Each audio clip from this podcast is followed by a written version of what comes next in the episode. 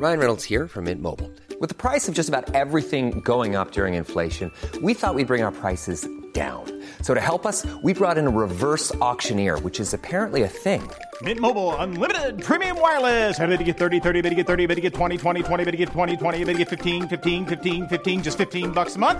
Sold! Give it a try at mintmobile.com/switch. $45 up front for 3 months plus taxes and fees. Promo rate for new customers for limited time. Unlimited more than 40 gigabytes per month. Slows full terms at mintmobile.com. This episode of Silent Giants is brought to you by Alli. Alli, powered by Verizon locations, are developed by Verizon, the world's leading technology company. In collaboration with Alli, a membership-only community workspace for creators, each location is a community, curated and powered by the emerging technologies and thought leadership of Verizon. With Alli, Verizon is bridging the gap between startup and corporation by helping the community workspace build next-level ecosystems with entrepreneurs. And now, onto my interview with Deanna First. The trigger moment where I knew I need to get out of the corporate world is I worked at Ralph Lauren for a little bit, and I went in for the interview and he looked at my portfolio, and there's designs and then there's sketches, but he saw my sketches and he was like, you're not doing anything with these. Yeah, check it out. I'm your host, Corey Cambridge. Yeah. Everybody tuning in, you invited. No matter what mood you in, get excited. Everybody love the music, let me tell you how they do it. Whether writer or an agent, let me tell you how they made it. You are now talking to a silent giant. Wanna walk in their shoes, silent giants. Wanna study they move, silent giants. Wanna know what they do, silent giants. Silent giants, y'all. God bless everybody, and welcome to another episode of the Silent Giants podcast, which highlights the superstars behind the scenes of popular culture. I'm your host, Corey Cambridge. To keep up with the latest on the show, be sure to follow us on Instagram at Silent Giants Podcast. To keep up with my life, music, and more, be sure to follow me as well at Corey Cambridge. Our special guest this episode is fashion and beauty illustrator Deanna First. Deanna has carved an amazing niche for herself, illustrating for brands like Saks Fifth Avenue, Swarovski, Ralph Lauren, Estee Lauder, and countless others.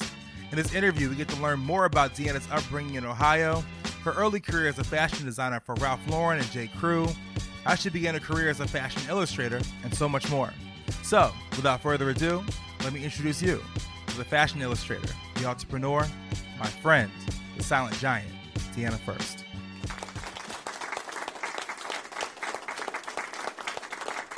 Yo, Deanna, what's going on, yo? I'm doing well. How are you doing? Yo, I'm fantastic. It feels good to be here with you right now, hanging out, having a conversation. I know. Long overdue. The power of the internet. Exactly, right? And so Instagram. Cool. And Instagram. Exactly. And I don't know where I would be if I didn't have an Instagram account, seriously. Yo, I don't know what I would be either. Business-wise, yeah. Well, you know what? If we didn't have an Instagram account, you'd probably be, you mentioned that you were from Ohio. Actually, no. Without Instagram, we would probably still both be in New York because we have to meet people face to face. Exactly. Face to face would matter so much more. We would find a way to make it work. Right. But I wonder how people, do you ever think about how the world even functioned? Instagram and the internet's one of those things where I think about now, what was the world even like? How did you know an event was happening? I don't know. And same with phones, without having cell phones, I can't even imagine. Yeah, no cell phone. So weird. Well, you know what? It's one of those. How do people even get around New York City without a cell phone? I don't know. Okay, I've lived here 7 years and I still use Google Maps. I still, no matter where I'm going. Well, see, Google Maps has even more purpose because you can now track the times. Oh, see? Okay, maybe that's why I use it. It's not distractions, it's time. Too. Yeah, time is a valuable thing. So your last name is First. It is. Which is a beast last name. I know. I was on the train thinking to myself, First, is that German or is that I don't know, Dutch or what is that? So it originally was spelled F-U-E-R-S-T, but apparently, through immigration, it got switched to F-I-R-S-T. So I don't know how long the backstory is with that, but. Where'd your family move from? Okay, well, my dad's side I'm not super familiar, but my mom's side is from Italy, so okay. It doesn't really tie into the last name, but okay. They're everything. They're German, Hungarian, Slovak, everything.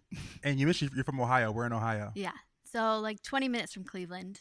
All right, so you're a Cavaliers fan? LeBron fan? Okay, I am when there's like a championship going on, but other than that, I don't keep up. I don't keep track. Yeah, when LeBron's not there, there's not too many championships to keep track of. Exactly. So, what was it like growing up there? Interesting. No, it was good. It's like I miss the nature part of it. You know, like there's so many people in New York, which is awesome because you like you feed off their energy. But in Ohio, it was like very relaxing and chill. And I feel like I'm a spiritual person, so I need solitude once in a while. So I like growing up in Ohio because it wasn't so busy. You got to kind of like be with your thoughts more than in New York. Right. So. What was your childhood like? Do you have siblings? Yeah, I have one sister. So everyone was a teacher in my family. Okay. I feel like I'm the only kind of creative one in my family. Were they art teachers? They all were teachers, yeah. Art teachers, I'm sorry. Not art teachers, no. No one was, like, super creative. My great uncle, though, was a mural painter. Okay. So I feel like – I never met him, but I feel like that's kind of got passed on, maybe skipped a generation, so. Oh, were you the oldest or youngest? I am the youngest. Youngest. So yes. I was listening to this podcast the other day about, like, child order. Oh, interesting. I don't know a lot about it. What did it say? So child order and like the role. So like let's say for instance, I'm the oldest child, right? So the oldest child typically is the one who will move away first. They have like more responsibility. Really? The parents are stricter on the oldest because they have no experience. The oldest is typically a little bit more like scrappy because your parents don't have a lot of money when you first have your first child. That makes sense. Normally. But then by the time you get to the second child or the third child, there's more money there. So the kid kind of has like the second or third child has more leniency as far as parental supervision, or they're able to do a little bit more. I don't think so. Not with me, no. Explain. I feel like, I don't want to say bad or good. There's no bad or good. But I feel like I was always like getting in trouble. And I don't know. I feel like they were more strict with me because my sister, super responsible, very like by the rules, by the books. And I don't like rules. I didn't like school. I didn't like any of that. So I don't know. So you were just a rebel. Rebel with a cause or without a cause. Yeah. I guess I just don't like being told what to do. And yeah, I guess you could consider that a rebel. Oh, totally. I'm not being told not what like to do. Not like a bad rebel, but like a semi-rebel. Yeah. Well, I think it's also like the thing that goes back to being a creative. You know what I mean? The whole point of being a creative is the whole job is to think out of the box. Exactly. You know what I mean? So you're just born to be a creative. Not a rebel, a creative. A creative. See, I like that. Yeah, definitely. How did art first like get involved in your life early on? So it sounds a little cheesy, but ever since preschool, I wanted to be an artist. Like we would have journals and like they would say, what do you want to be when you grew up? And I always said artist since, a super young age. I just didn't know it would be like the fashion and beauty industry.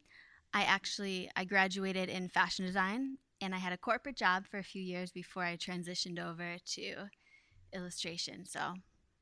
Wow. So you always knew you wanted to be an artist. I always knew I wanted to be an artist, yeah. Was there like a light bulb moment in your early life where you knew that this was like your calling? No, I always knew. Ever since I was like before kindergarten, I knew that's what I was going to do. But then, when you look at colleges and I was speaking with counselors and people like that, they're like, oh, well, you could be an art teacher. Like they never pushed it to like you could be an actual artist or. So I went to fashion design school because it combined illustration and like I never sewed before. I just was like, oh, I like clothes. This would be fun. Let me like, go this direction. So does that mean you were talented at illustration and art early on? Like there was like a natural ability there? Yeah. Yeah. Like even elementary school, I feel like I was in. They have honors art, believe it or not. Like they have like advanced art. So I was always, taking extra classes for it. I would get like awards and things like that, but I mean it was elementary and middle school, so it was like small stuff. Oh, was there a person who early on kind of influenced you to kind of just maybe not have the vision to propel you to pursue it in college or as a career or as an artist individually, but to someone who positively pushed you forward with your art? I feel like there has been so many people, but I feel like the trigger moment where I knew I need to get out of the corporate world is I worked at Ralph Lauren for a little bit, and I went in for the interview, and he looked at my portfolio, and there's designs and then there's sketches, but he saw my sketches and he was like, "You're not doing anything with these. Like, you should be in art." Like, even though I was interviewing for a design position, you know, he was like so surprised I wasn't doing something, you know, more art related, because you think design is art. Every time I tell someone, "Oh, I was in fashion design," they're like, "Oh, did you draw all day?" I was like, "No, it was all computer. I was sitting in front of a screen." You know, it just wasn't creative as they make it out to in Project Runway or the movies. It wasn't like that once you were in the industry. Because where did you end up going to school? I went to Kent State. Kent State? Oh, that's the famous school from the 1960s. Yeah, everyone knows it from... Right. There was a song from Crosby, Stills, Nash and Young about that. Yeah. What was it called? Ohio. It was called Ohio. Yeah, it's called Ohio. So there we go. What was it like at Kent State? It was good. I graduated in 5 years because... my first year, I didn't know if I wanted to do fashion design or art.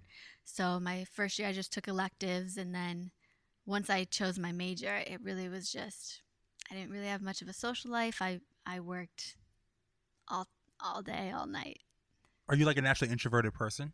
No, it was so hard that like no one was in sororities in fashion design school. No one did anything extra because it was just so much. Like you're sewing collections of clothes. So it's like, it's just so much that goes into it.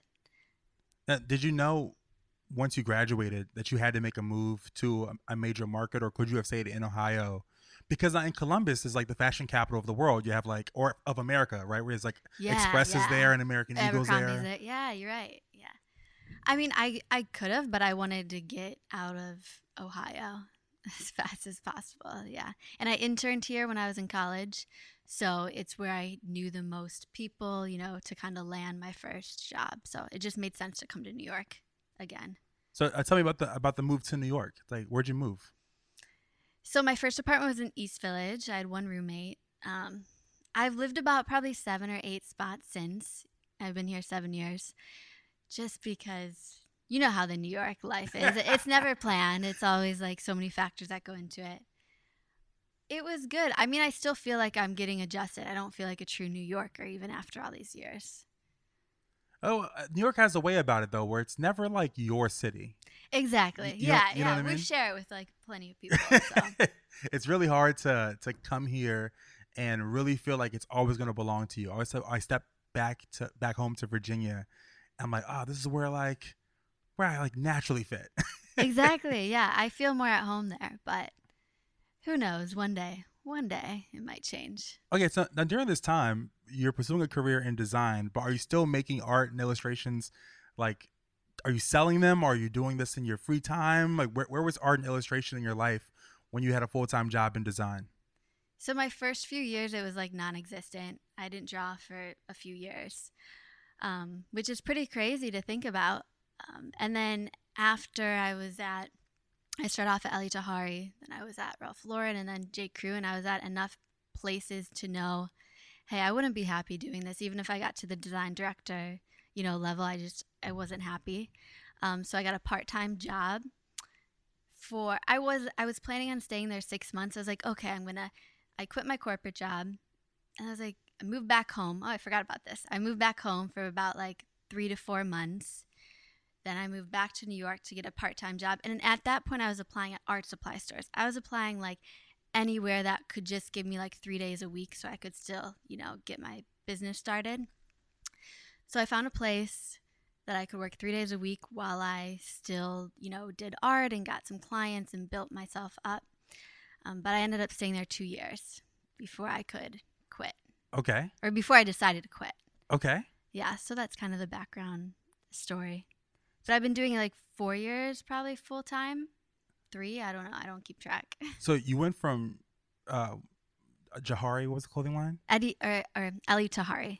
And then no, okay. Also, was your focus like menswear or women's wear? What was your focus? I did everything in design. Men's, women's, children's, but I preferred like women's wear.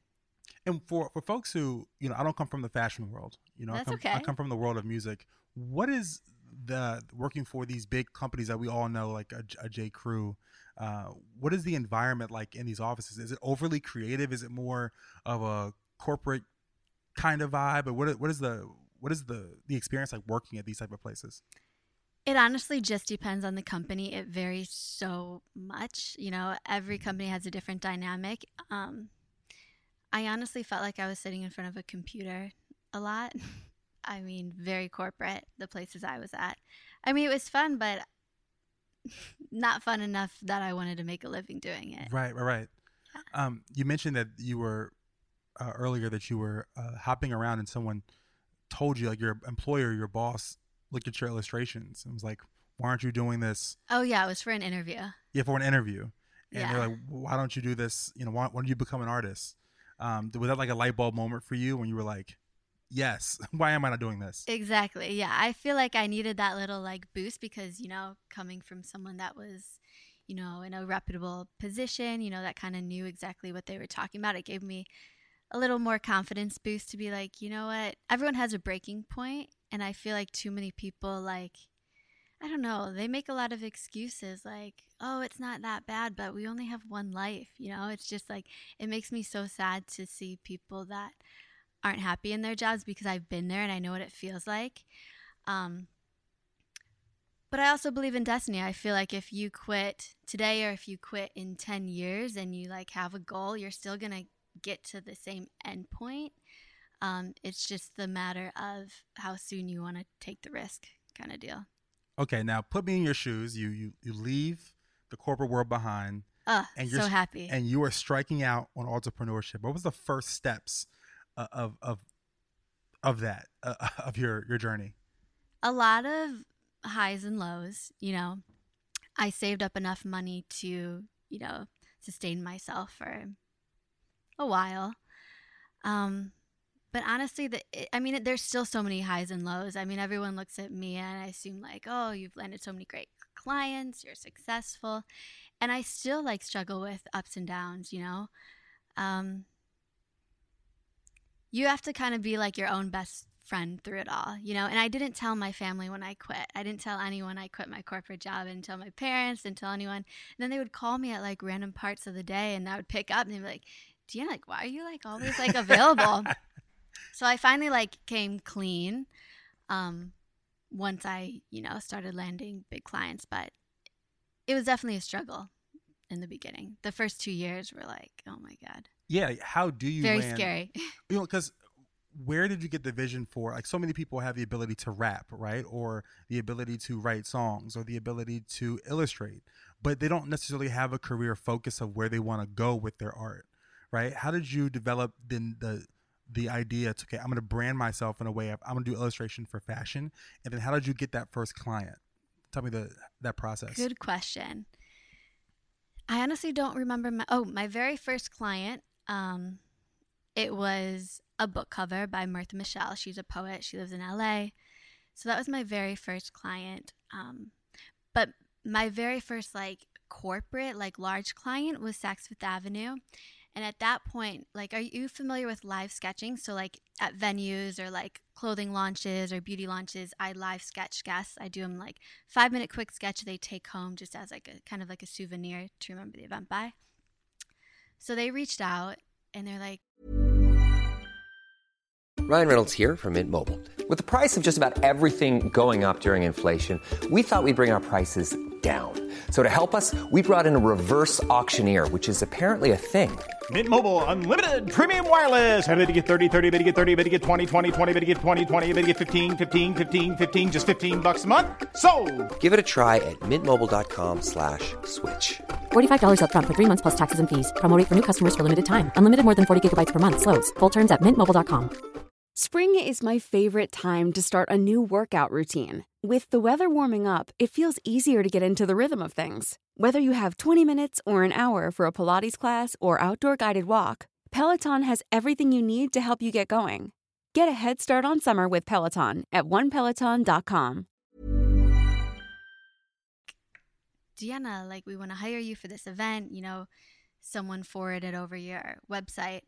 And at that point, I already did a live sketch event, and it went so bad. I was like, this isn't my calling. I'm not doing anything live, because I consider myself a perfectionist. I like to take my time, but at live sketch events, it's 5 minutes and whatever's on the page. Like, it's, you know, you just kind of have to wing it. So I was like, okay, I really don't want to do this, but if I want to land them as a client, and that's like my really big first client, I need to learn how to get good at it. So I showed up. It didn't go as bad as last time. It went okay. And then it's kind of just been like my favorite thing to do. It's like I have events usually like every week now. So it's probably like 60% of my business.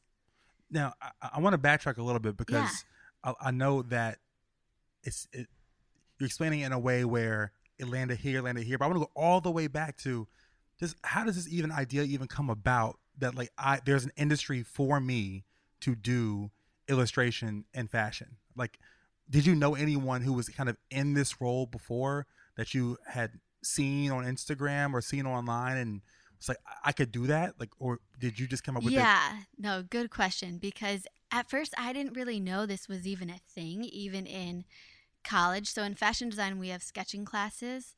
But I didn't really know people were making a living with it until like I graduated and I lived in New York, and Instagram, I started going on Instagram. So like Katie Rogers, she has like, it's called Paper Fashion. Blair's, like Danny Roberts, like there's like a bunch of illustrators out there that seemed to like be doing what I love. So that's kind of how I discovered. I was like, oh my gosh, they're doing all this cool stuff. If they can do it, you know, why can't I? So and break it down for me like in dummy terms, right? Like for a person who has a knack for illustration, who wants to pursue this and go the route of working with brands with their art, like what are the first baby steps that you need to take before you even get to a client? I would say before you even pursuing anything, have a website up, like look legit, you know what I'm saying? So people take you seriously. And I would have a portfolio together. I would work on, you know, 5 or 6 collections just featuring your artwork. If you don't have any like big names to, you know, attach to yourself yet, you know, you're selling yourself. And I would go to a lot of events, you know, not so many networking events like sometimes I would, but just get out there and meet people, because once you're like friends with people, you don't know who knows, you know, people talk.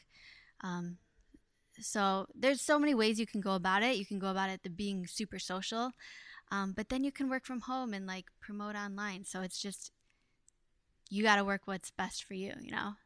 Now you mentioned the event at Saks where it was the live illustration. Yeah. Tell me about that event. What was the event? Gosh, I don't even remember. I think it was just an in-store event, probably some holiday where they come in and I just like sketch customers at the store as like little thank you. Wow. And so from there you were able to build the relationship with them, but also get into like, what was the next step after that for you? I mean, it kind of is like a domino effect. Once you get a few reputable, you know, respectable clients, everyone thinks like, oh, Deanna, how do you get your clients? Like, I'm at the point where they come to me, and it kind of sounds cocky, but I mean, when I first started out, I would be emailing every person, you know, looking through the alumni books, like, who do I know? Who can I reach out to? But then once you kind of like get a few under your belt and focus internally on producing more work and on yourself and on your website, they'll come to you. So the beginning, it was a lot of like outreach, but now it's finally to like the good part where, you know, I don't have to do as much work. It just kind of flows. For me, let's say for instance, I'm a writer, right? So if I was able to get a publishing deal, I can call some of my friends who have publishing deals with labels and kind of call them and ask them questions about like their deal. You know what I mean? Or what things should I look out for? You know, and they can look out for me and give me some advice. But for you, there's not a lot of people in this role of you being an illustrator and working with big brands. How were you able to know like your value and know your rates early on? Or was that something you kind of had to learn through trial by fire?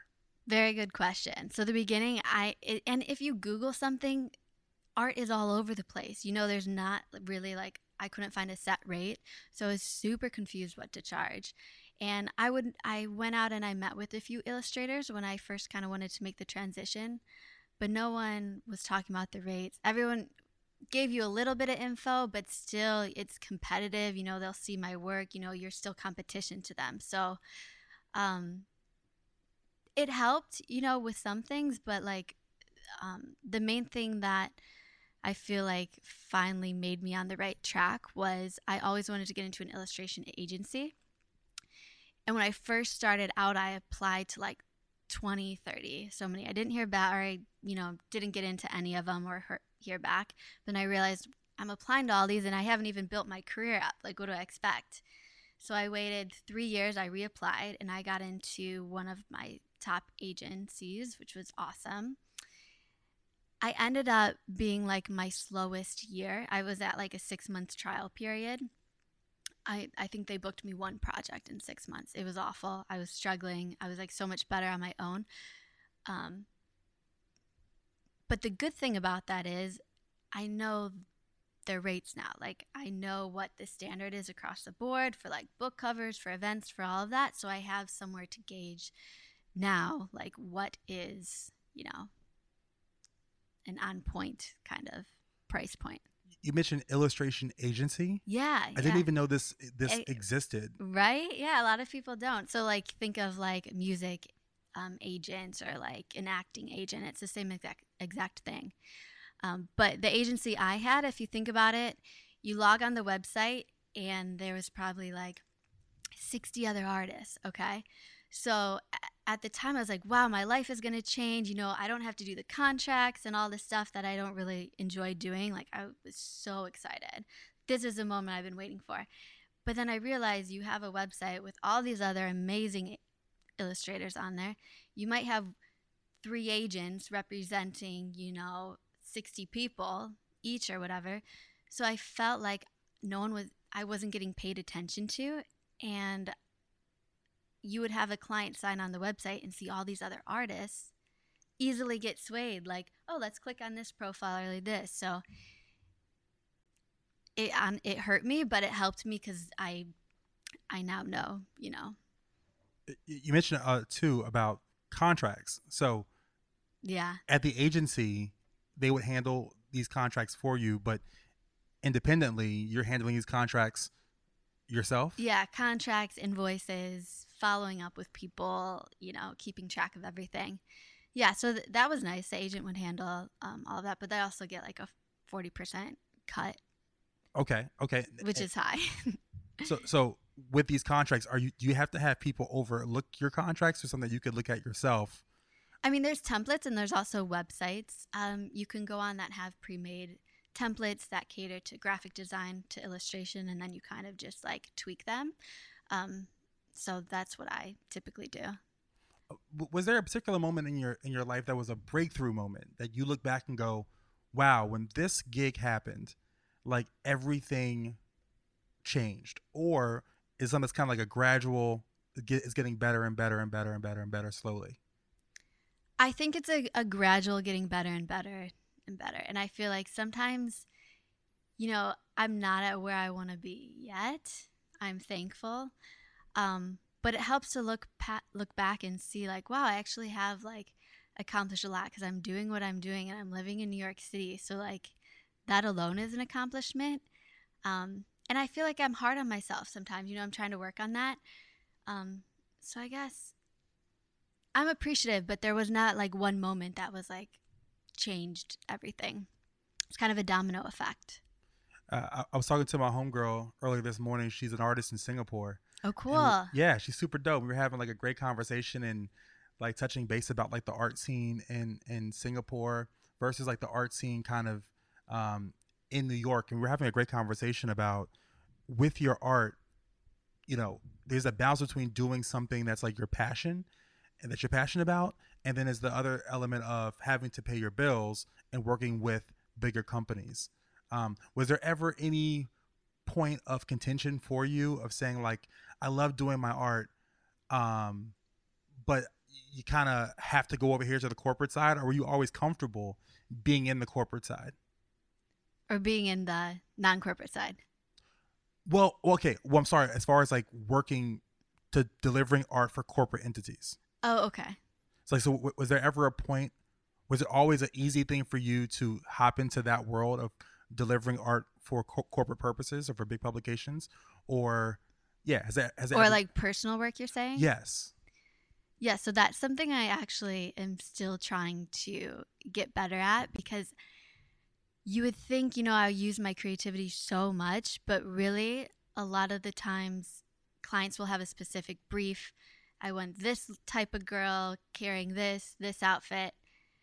I don't feel creative sometimes when I'm doing these projects because, you know, everything is planned out. So the finished product looks super creative, like, wow, but going into it, it just kind of feels like a process to me when I have commission work.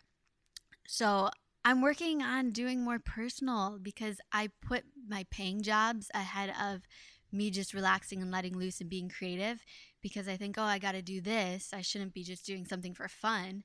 You know, this deadline's due. So I'm working on balancing that. I haven't, yeah. Well, something I struggle with. What is that creative, like what is Deanna First ultimate creative, I'm doing my thing, look like for you? What because to the outside world it's like, yo, this is what it is. Honestly, I feel like, you know, I work with name brands and all of that, but I'm inspired by, like, if I were to sketch someone, I would much rather sketch like the girl next door that is like just it has like that is pretty compared to like a famous fashion model. Like when I'm like sketching for fun, you know, I usually sketch women. I love drawing eyes, things like that. I don't know, just something that like isn't saturated with a bunch of brands. I love all my brands. Right, of course. But, you know, something that is not, you know, in that world. Because are you able to do illustrations and then have like private gallery events and sell them like independently as well, you know? I haven't done that. I feel like, you know, that's definitely a good market and you could do that. I haven't. I feel like maybe once I complete a collection of illustration, like a series that flows nicely together, it would be cool to like pitch that or do a collaboration with someone. So you got me thinking that's a good idea. Yeah. 'Cause at this point now you're an entrepreneur. And you're managing yourself, or do you have a manager, or do you have an agent? And I don't anymore. You don't anymore. But at one point when you were independent, one point I did. Yeah. So I'm not saying when you were with the agency. When you weren't with the agency, you had an agent represent you? No. The only time I've ever had an agent was with the agency. Okay, got it. And that was only a 6-month period, and then I was like, oh, this isn't working. So I've been by myself for a few years now. Dope. And Deanna, I have a question that I ask every person at the end of every episode of the podcast. Yeah. And I've been able to interview a lot of amazing people like yourself, people who are achieving greatness and striving for greatness every single day. But for so many folks on this pursuit of greatness, they're not aware of how much sacrifice it takes to be great. You know, they just see the end results of that Instagram post and all the likes, or the bottles being popped, or the fancy cars and the nice house. But they don't see all the things you've given up to be where you are today. What have you sacrificed to be great? How do I keep this short? Keep it long. and concise.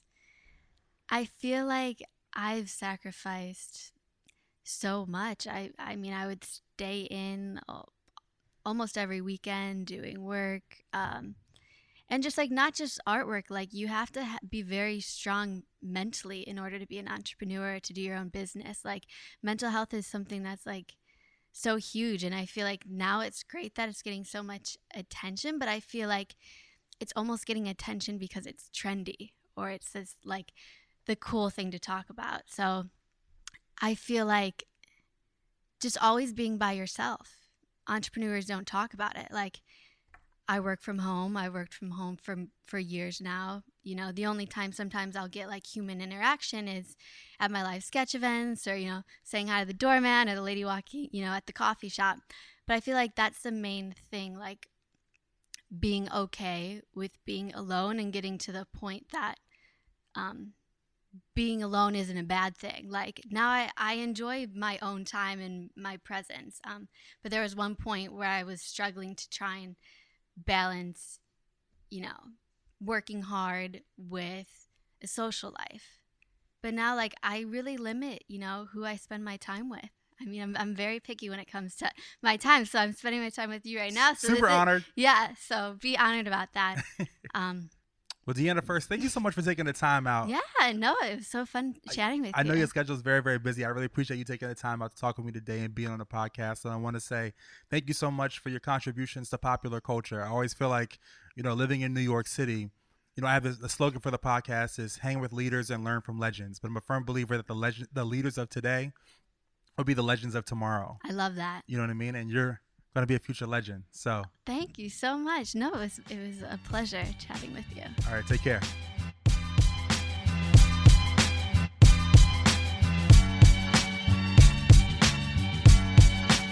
Thank you all so much for tuning in to another episode of the Silent Giants podcast and to our special guest, Deanna First. This episode was mixed by Joshua Coleman. If you're a fan of Silent Giants, please be sure to leave us a 5-star rating and a positive review in the podcast app. And lastly, before we get out of here, be sure to check out my other show, OPP, Other People's Podcast, the TRL of podcasting. Each week, I interview America's top podcasters to learn more about them and the dope shows they created. I'll provide the link to OPP in the description of this episode. I'm your host, Corey Cambridge. Pod bless. Till next time.